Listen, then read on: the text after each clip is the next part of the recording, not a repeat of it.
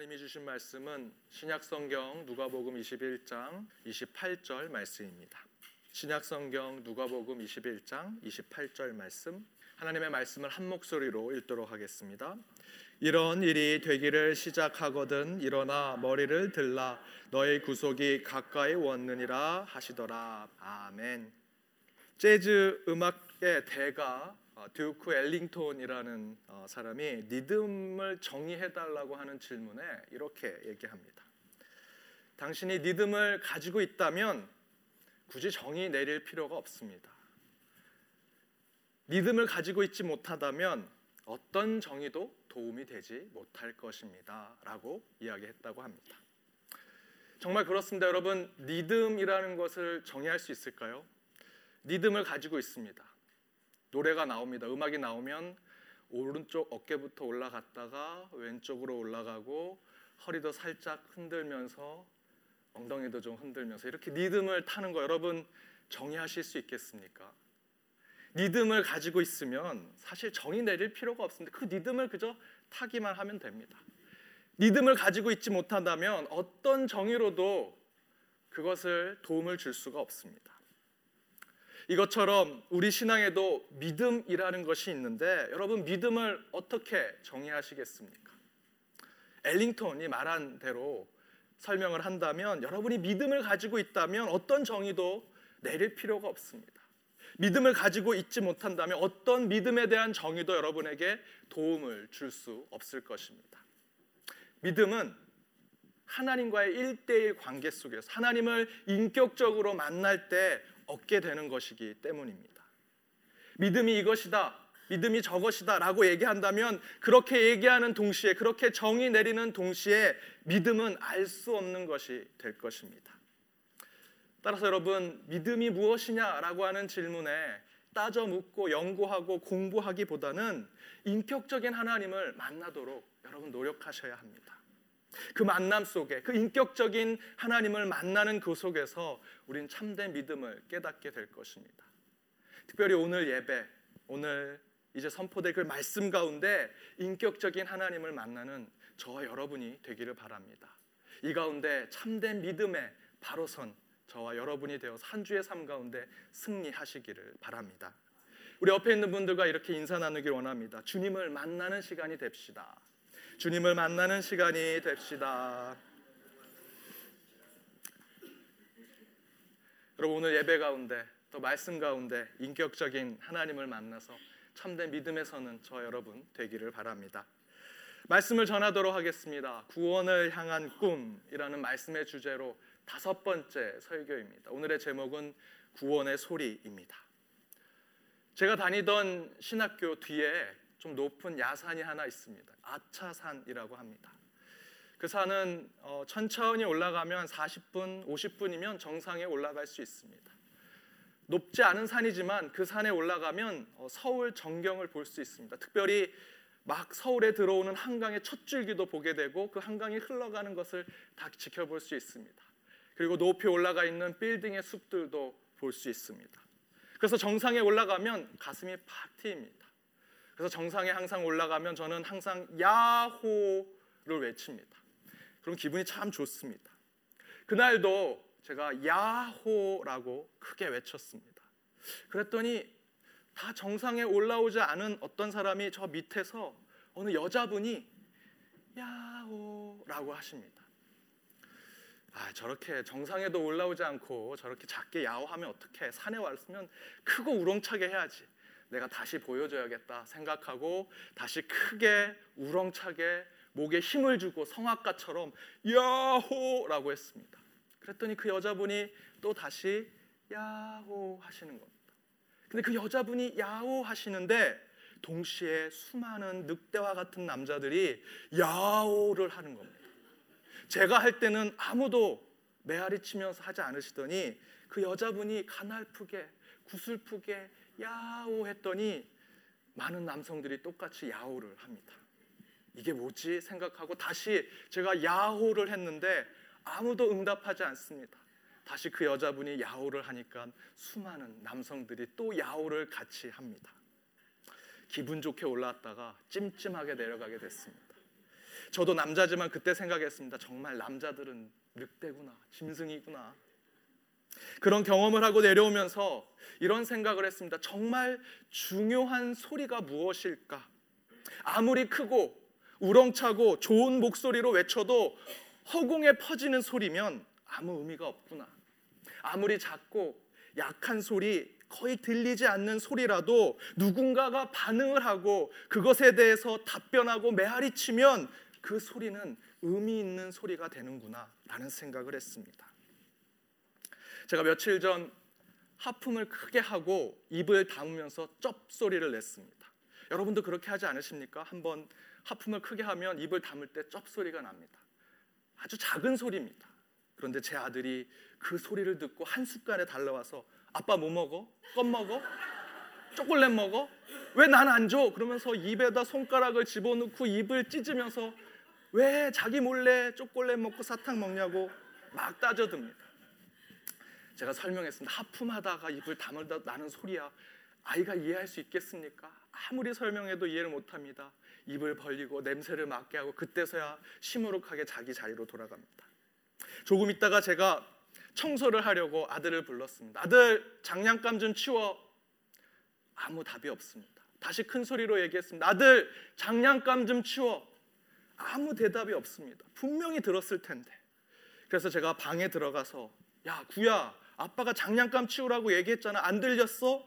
라고 얘기했더니 너무도 태연하게 응 못 들었어 라고 얘기합니다. 분명히 하품하다가 입을 다물면서 났던 쩝소리는 정말 작은 소리인데 그 소리는 정확하게 들으면서 몇 배나 큰 소리로 청소하자는 소리는 듣지 못하고 그 쩝소리에만 달려와서 왜 혼자 먹냐고 그랬던 제 아들을 보면서 인간은 어떤 소리를 듣느냐에 따라서 다르게 반응을 하는구나라는 생각을 하게 되었습니다. 아무리 그 소리가 크고 좋고 잘 들려도 내 기분을 좋게 하지 못하고 기쁘게 하지 못하고 나랑 관계없는 소리라면 아무리 그 소리가 좋고 잘 들려도 전혀 반응을 주지 못합니다. 그것은 허공에다 외치는 소리일 뿐입니다. 제가 설교를 아주 잘 준비할 때가 있습니다. 야, 이번 설교는 정말 준비가 잘 됐다. 참 은혜를 끼치겠다라고 생각했는데 설교하는데 성도님들의 반응이 없습니다. 웃지도 않으시고 피드백도 없고 많은 분들이 주무시고 제일 중요한 건 그런 건 괜찮습니다. 제일 중요한 건 그 말씀에 변화된 삶이 있어야 되는데 그런 모습이 없는 것입니다. 그때 제가 그 설교를 생각하면서 아무리 인간적으로 그 설교가 좋다 할지라도 이것은 그저 허공에 울리는 소리에 불과했구나라는 생각을 하게 됩니다. 그러나 그 반대로 아무리 소리가 그 작고 잘 안 들리고 불분명한 소리일지라도 자신에게 좋은 것이고 기쁜 것이고 필요한 것이라면 우리는 악착같이 그 소리를 들으려고 합니다. 그 작은 소리마저도 놓치지 않으려고 정말 귀를 기울이면서 그 소리를 들으려고 합니다. 그 가운데 반응하고 응답하려고 하는 것이 우리 인간이다라는 것이죠. 제가 청년부 사역 시절에 철야 기도를 드렸습니다. 늦게까지 매일같이 일하는 한 청년이 있어서 그 청년에게는 열애를 시켜줬습니다. 너는 철야 기도엔 안 와도 괜찮아. 그런데 그 청년은 눈이 충혈이 되는도 불구하고 그 늦은 시간에 와서 맨 앞에서 설교를 듣습니다. 졸지도 않고 그 설교를 다 듣습니다. 그 반대의 청년이 하나가 있습니다.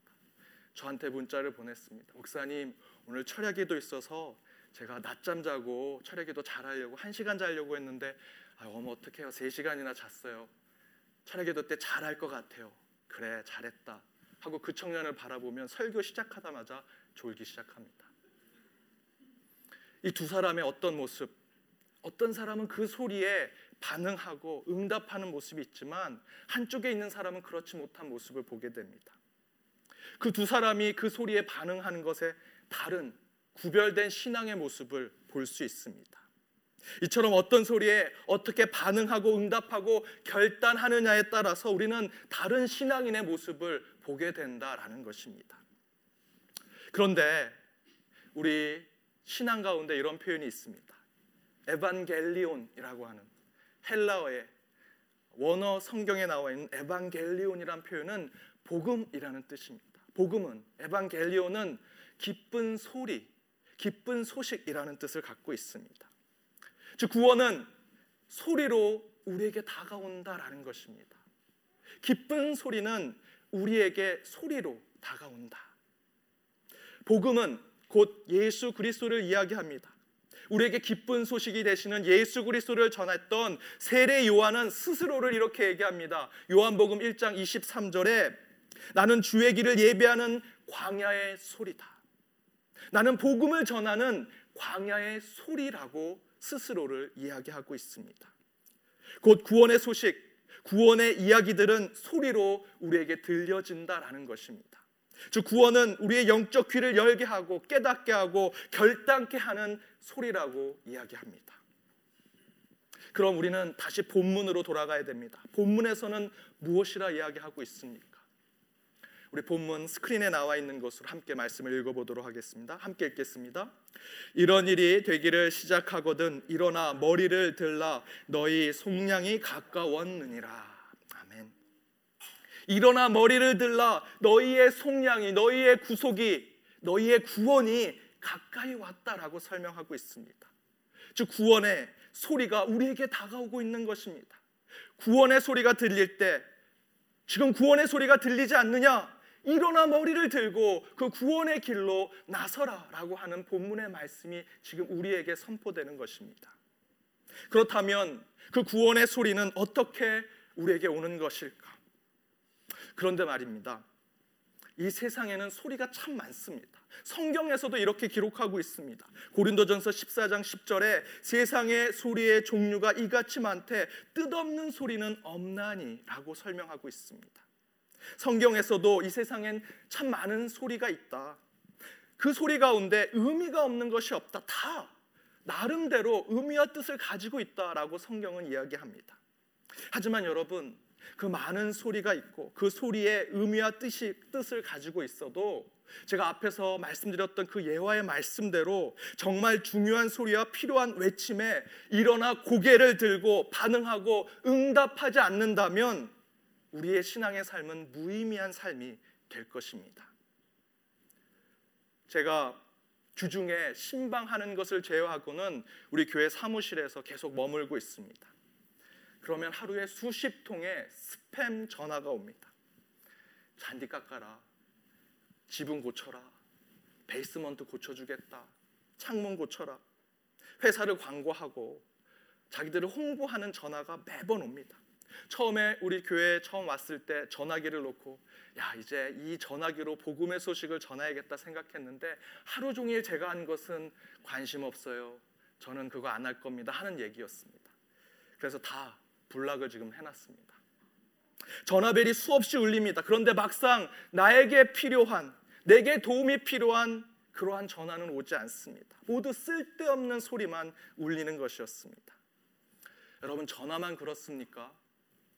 때때로 우리의 영혼의 소리, 마음의 소리도 그렇습니다. 여러분의 마음과 여러분의 영혼에 울리는 그 소리가 때로는 나에게 필요 없고 내 구원의 삶, 신앙의 삶에 상관없는 소리들이 들려옵니다. 다 구원의 소리가 아니다라는 것입니다. 제가 화분에 식물을 심고 가드닝을 했습니다. 처음에 씨를 심고 한참 키우는데 물을 주고 거름을 줘도 그 씨가 새싹을 못 틔우는 겁니다. 그랬더니 아 이거 어떻게 하나 생각하고 있는데 어느 날 새싹이 자라기 시작했습니다. 그래서 그것을 지극정성으로 키웠습니다.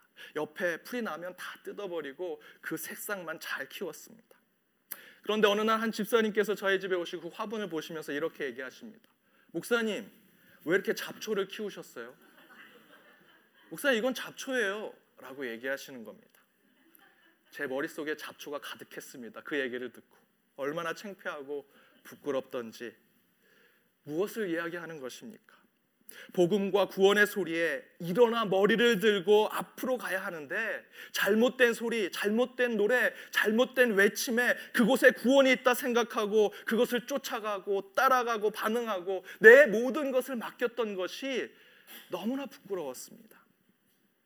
그렇다면 우리는 어떻게 바른 구원의 소리를 듣고 깨달아 일어나 머리를 들고 그 구원의 길을 걸어갈 수 있을까? 오늘 두 가지를 함께 나눠보고자 합니다. 첫 번째는 함께 읽어보도록 하겠습니다. 첫 번째, 미래에서 오는 소리를 바로 지금 들어야 한다. 미래에서 오는 소리를 바로 지금 들어야 한다라는 것입니다. 위르겐 몰트만이라는 신학자가 이렇게 얘기합니다. 기독교의 소망은 아직 보이지 아니하는 것을 추구합니다.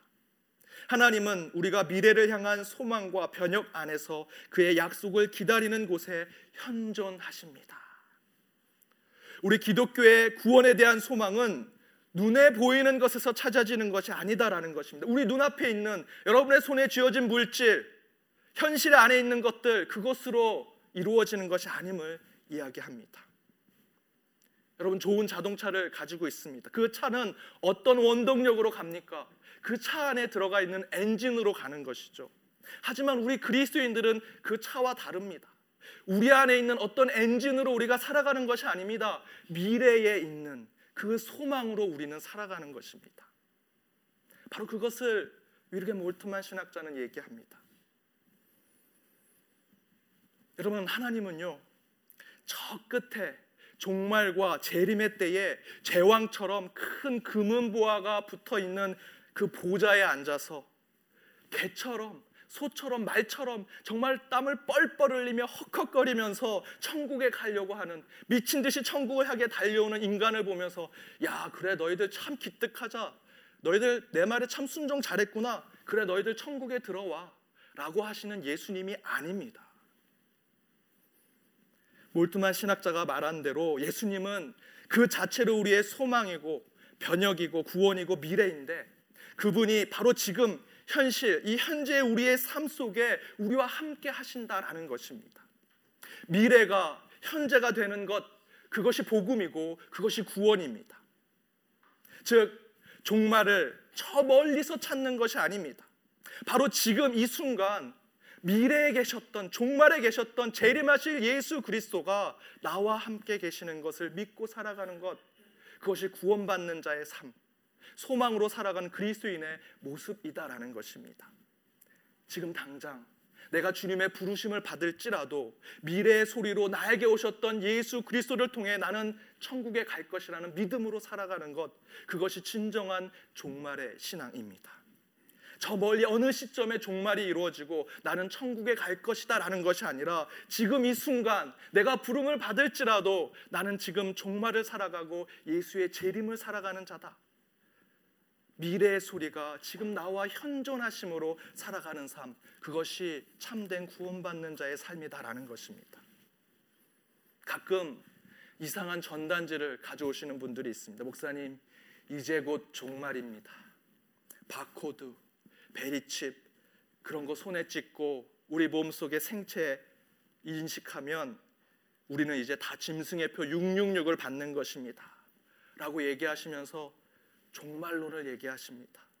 UN, EU, 세계 정부가 되어서 적그리스도의 부대가 될 것이고 오바마 로마 카톨릭의 교황이 적그리스도의 수장이 되어서 이제 이 세계를 지배하면 영적 전쟁이 일어날 것이라고 얘기하십니다.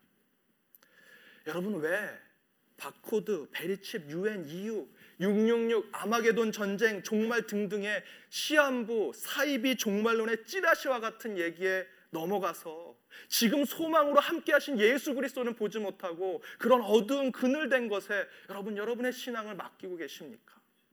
쓸데없는 것에 묶여서 스스로 저주와 어둠으로 지금 이 순간을 주님의 뜻대로 살아가지 못한다면 여러분 그것은 잘못된 소리입니다. 버리셔야 합니다. 오늘 본문에서 구원의 소리에 일어나 머리를 들라 구원이 가까이 왔다라는 말씀은 저 멀리에 있는 말씀이 아닙니다. 지금 당장 결단하고 구원의 삶을 살라는 하나님의 음성입니다. 왜냐하면 소망과 미래의 우리의 주님은 저 멀리 종말과 재림의 때에 계신 것이 아니라 바로 지금 우리의 시대에 우리의 시간에 우리가 살아가는 이 삶 가운데 현존하시고 함께 하시기 때문입니다. 따라서 미래에 오는 소리를 우리는 지금 듣고 그 힘으로 살아갈 때 우리는 참된 그리스도인이 될 수 있습니다. 한 가지 예화로 좀 더 풀어서 말씀드리겠습니다. 독일의 한 광산에 사고가 났습니다. 수십 미터 갱도 아래 사람들이 광부들이 많이 갇혔습니다. 그래서 구조대가 와서 이제 그 구조 작업을 하고 있습니다. 그런데 한 절름발이 소년이 와가지고 큰 해머를 들고 큰 바위를 쿵쿵쿵 치고 저쪽에 큰 바위가 있으면 그 바위를 쿵쿵쿵 치는 겁니다. 한 구조대원이 그 소년에게 찾아갔습니다. 다리도 안 좋은데 여기 있지 말고 우리 방해하지 말고 절로 가라. 그런데 왜 자꾸 너 그 망치로 그 바위를 쿵쿵쿵 치니? 라고 물었습니다. 그러자 그 아이가 이야기합니다. 우리 아빠가 지금 저 아래 갇혔어요. 하지만 저는 다리가 아파서 구조대를 도울 수가 없습니다. 하지만 저는 아빠에게 지금 많은 사람들이 아빠를 구출하기 위해서 지금 수고하고 있음을 알리기 위해서 큰 바위로 쿵쿵쿵 치는 겁니다. 라고 얘기했습니다. 그리고 나서 실제로 며칠 만에 갱도 안에 갇혔던 수많은 광부들이 다 구출되었습니다.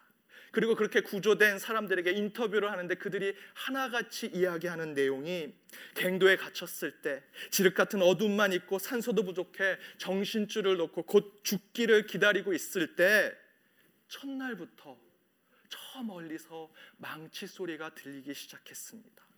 우리는 그 소리를 듣고 아, 우리를 구조하러 오는구나.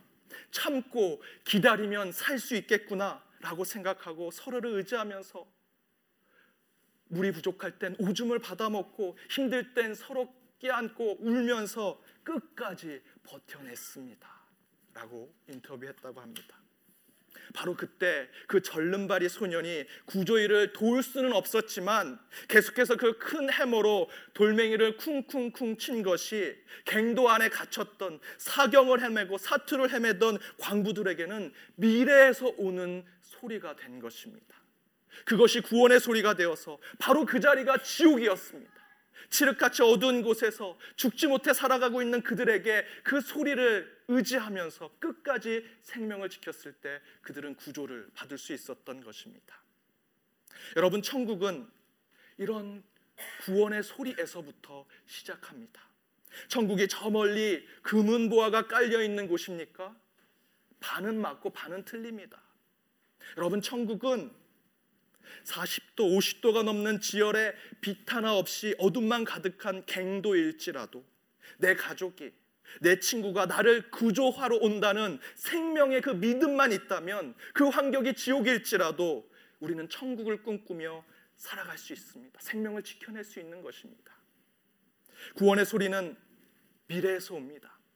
그러나 우리는 그 미래에서 온 구원의 소리에 지금 당장 일어나 머리를 들고 반응하고 결단해야 합니다. 그때 우리는 참된 구원의 삶을 살아갈 수 있는 것입니다. 또 다른 하나, 또 다른 구원의 소리는 우리 함께 읽어보도록 하겠습니다. 함께 읽겠습니다. 세미한 음성 속에서 구원의 소리를 찾으라. 세미한 음성 속에서 구원의 소리를 찾으다라는 것입니다. 열왕기상 18장에 보면 하나님의 사람 엘리야가 바알과 아세라 우상을 섬기는 선지자와 싸웁니다. 영적 전쟁을 펼칩니다. 누가 진짜 하나님이고 누가 진짜 신인지를 서로 대결하는 것입니다. 가뭄이 든 이스라엘에 비를 내리시는 하나님이 진짜다라고 생각하고 서로 제사를 드리고 제단을 쌓습니다. 성경의 말씀대로 말하면 엘리야가 제단을 쌓고 하나님께 온전한 예배를 드릴 때 그 이스라엘 땅에 비가 내리기 시작합니다. 바알과 아세라 우상을 섬기는 자들이 대패를 하게 된 것입니다. 그러나 그럼에도 불구하고 정치적으로 힘이 있는 바알과 아세라의 선지자들이 진짜 하나님을 믿고 있는 엘리야와 하나님 여호와의 선지자들을 다 내쫓고 그들을 사륙하고 죽이는 일이 벌어집니다. 그때 엘리야는 호렙산으로 도망가게 됩니다. 여러분 생각해 보십시오. 내가 진짜 하나님을 섬기고 그 진짜 하나님을 세상에 증명해냈는데 내가 도망자가 된 것입니다. 도망가야 되, 는 상황이 되었습니다. 얼마나 원망스럽고 한탄스럽겠습니까? 엘리야도 똑같이 그 호렙산에서 하나님께 기도합니다. 한탄의 기도를, 기도를 합니다. 하나님 이게 뭡니까? 그때 하나님께서 다음과 같은 것을 보여주십니다. 열왕기 상 19장 11절에서 12절 말씀 우리 함께 읽어보도록 하겠습니다. 함께 읽겠습니다. 여호와께서 이르시되 너는 나가서 여호와 앞에서 산에 서라 하시더니 여호와께서 지나가시는데 여호와 앞에 크고 강한 바람이 산을 가르고 바위를 부수나 바람 가운데에 여호와께서 계시지 아니하며 바람 위에 지진이 있으나 지진 가운데에도 여호와께서 계시지 아니하며 또 지진 후에 불이 있으나 불 가운데에도 여호와께서 계시지 아니하더니 불 후에 세미한 소리가 있는지 라 강한 바람이 붑니다. 하나님이 이곳에 있을까 엘리야가 지켜보았습니다. 그러나 그곳에 하나님이 없습니다. 바위도 부수고 물도 가르지만 그 바람엔 하나님이 없습니다. 우리 시대 바람이 무엇입니까? 한동안 트럼프의 바람이 불었죠.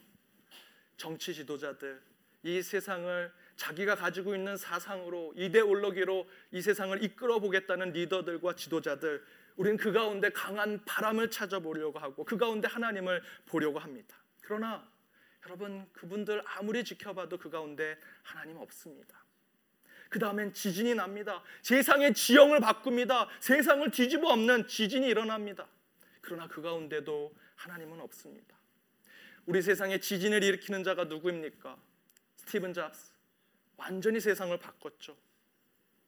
이건희 회장 등등 그들의 아이디어와 창의적인 생각으로 혁신과 변화로 이 세상의 지형을 바꾼 사람들 너무나 많습니다. 혹 그 사람 가운데 하나님이 있지 않을까? 여러분 애플 셀폰 가지고 다닌다고 하나님을 찾을 수 있겠습니까? 마지막 불이 타오릅니다. 아, 이 불 가운데는 하나님이 있겠지라고 생각했지만 그 불 가운데도 하나님을 찾을 수 없었습니다. 우리 시대의 불은 무엇입니까? 영적인 지도자, 종교 지도자 그래도 그 사람은 하나님 바로 밑에 있겠지. 그 가운데 하나님을 찾을 수 있겠지. 여러분 아무리 쫓아다니셔도 그 가운데는 하나님이 없습니다. 오늘 엘리야가 증명합니다. 불 가운데에서도 하나님을 찾지 못했다. 달라이 나마가 곳곳에 가서 집회를 합니다. 때로는 교회를 빌려서 하면 그 교회는 주일날 30명도 오지 않는 교회인데 달라이 라마가 오면 몇만 명이 그 교회를 채운다고 합니다. 달라이 라마 쫓아가면 그 불 같은 사람을 쫓아가면 하나님 만날 수 있겠습니까? 요즘 유행하는 영화에 곡성이라는 영화가 있습니다. 그 영화에 사람이 하다 하다 안 되니까 무당을 부릅니다. 영적인 지도자로 생각해서 그 무당이 귀신을 쫓아 주겠지. 이 우리 집안에 있는 문제를 해결해 주겠지. 같이 방방 뜨면서 그곳에 함께 그와 동질함을 느끼지만 그 가운데 하나님은 있지 않습니다. 오늘 본문 12절 뒷부분에 그에 대해서 엘리야는 이렇게 얘기합니다. 불 후에 지진 후에 바람 후에 세미한 소리가 있는지라. 바로 하나님은 바람과 지진과 불에 계시지 않습니다. 세미한 소리 가운데 계신 것입니다.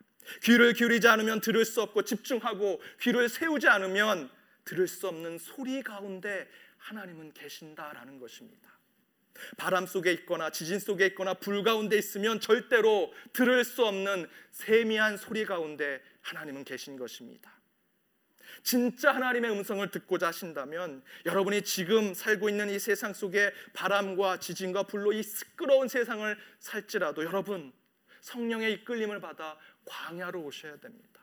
그 광야 가운데 차분하고 조용하고 냉정하게 세미한 소리를 내시는 하나님 가운데 온전한 하나님의 뜻을 여러분 찾으셔야 합니다. 여러분 바람에 깜짝 놀라 머리를 들고 그 바람을 쫓아간들 그 가운데 하나님은 계시지 않습니다. 지진에 놀라 일어서서 고개를 들고 그 지진을 찬양하고 경배한들 그 지진 속엔 결코 하나님이 계시지 않을 것입니다. 불이 너무 뜨고 눈이 멀어가지고 맹목적으로 그 영적 지도자를 쫓아간들 그 가운데도 하나님은 분명히 계시지 않을 것입니다. 하나님은 오늘 말씀대로 세미하게 우리에게 다가오시고 우리를 부르십니다. 그렇다면 바람도 지진도 불도 아닌 하나님의 그 세미한 구원의 소리를 들을 수 있는 곳은 어디일까? 한 가지 예화로 그 질문에 답을 드리고 말씀을 마치고자 합니다. 미국의 린드 존슨 대통령이 나사를 방문했습니다. 존슨 대통령이 수행원과 함께 나사의 곳곳을 돌아다니는데 저 멀리에 한 청소부가 열심히 청소를 하고 있습니다. 그래서 그 존슨 대통령이 다가가서 그에게 묻습니다. 당신은 이곳에서 무슨 일을 합니까? 그러자 그 청소부가 지체 없이 이렇게 얘기합니다. 저는 우주에 비행기를 쏘아 올리는 일을 하고 있습니다. 우리가 볼 땐 미천하고 보잘것없는 청소부인데 그저 청소만 하는 사람인데 그러나 그는 그가 가지고 있는 사명은 청소라는 일에 묶여 있지 않았습니다. 그는 자신의 일로 이 나사에서 우주에 비행기를 쏘아 올리는 일을 함께 동참하고 있다고 생각하고 있는 것입니다. 사랑하는 여러분, 구원의 소리인 하나님의 세미한 음성은 바로 여러분의 일상적인 삶 속에 들려올 것입니다. 밖에서 찾지 마십시오. 밖에서 들려오는 소리를 귀 기울이지 마십시오. 여러분 심령 속에 미래의 소리가 여러분과 현존하시는 그 하나님의 소리에 귀를 기울이셔야 합니다. 우리 심령 안에 여러분 영혼 속에 매일 반복된 일을 하는 일상과 가정 속에서 매일 만나는 사람 속에서 하나님은 도리어 그 가운데 구원의 소리를 들려주십니다. 매일 만나고 늘 하는 일상의 삶이지만 그 가운데 귀를 기울이고 집중하면 세미한 하나님의 음성을 들을 수 있는 것입니다. 저 멀리 종말의 순간, 재림의 순간 가운데 구원은 있지 않습니다. 이 세상에서 하나님의 구원의 소리가 있을 것 같은 바람과 지진과 불에도 하나님은 구원은 있지 않습니다. 어찌 보면 가장 하찮아 보이는 여러분의 보통의 삶, 여러분의 생각과 사고, 그리고 여러분의 직업과 여러분이 만나는 그 사람들 가운데 하나님은 구원의 소리를 들려주고 계십니다. 귀를 기울이십시오. 구원의 소리가 들려올 때 일어나 고개를 들어 그 구원의 길에 서시기 바랍니다. 바로 그때 저와 여러분은 구원받은 자가 될 것입니다. 기도하겠습니다. 사랑의 하나님, 구원의 소리가 들릴 때 일어나 머리를 들어 주님의 속량과 구속과 구원에 들어가게 하여 주옵소서. 그러나 세상은 수많은 소리로 가득합니다. 영적 스팸 문자와 메시지로 가득한 세상에 무엇이 참된 구원의 소리인지 구분하기 어려운 시대를 살아가고 있습니다. 그러나 그 안에서 참된 구원의 소리를 구별하여 찾아내는 영적 분별력을 허락하여 주옵소서. 그리하여 미래로부터와 지금 현재의 삶을 소망으로 살게 하는 구원의 소리를 듣게 하시고 세상의 바람과 지진과 불이 아닌 연약하고 미약하며 보잘것없어 보이는 곳에서 들려오는 세미한 주님의 음성 속에 불변하고 신실하며 순결하신 하나님의 구원의 소리를 붙잡게 하여 주옵소서. 그리하여 참된 구원받은 자의 삶으로 세상을 구원하고 변혁시키는 참된 그리스도인의 삶을 결단하는 우리 모두가 되게 하여 주옵소서. 이 모든 말씀 예수님의 이름으로 기도드립니다. 아멘.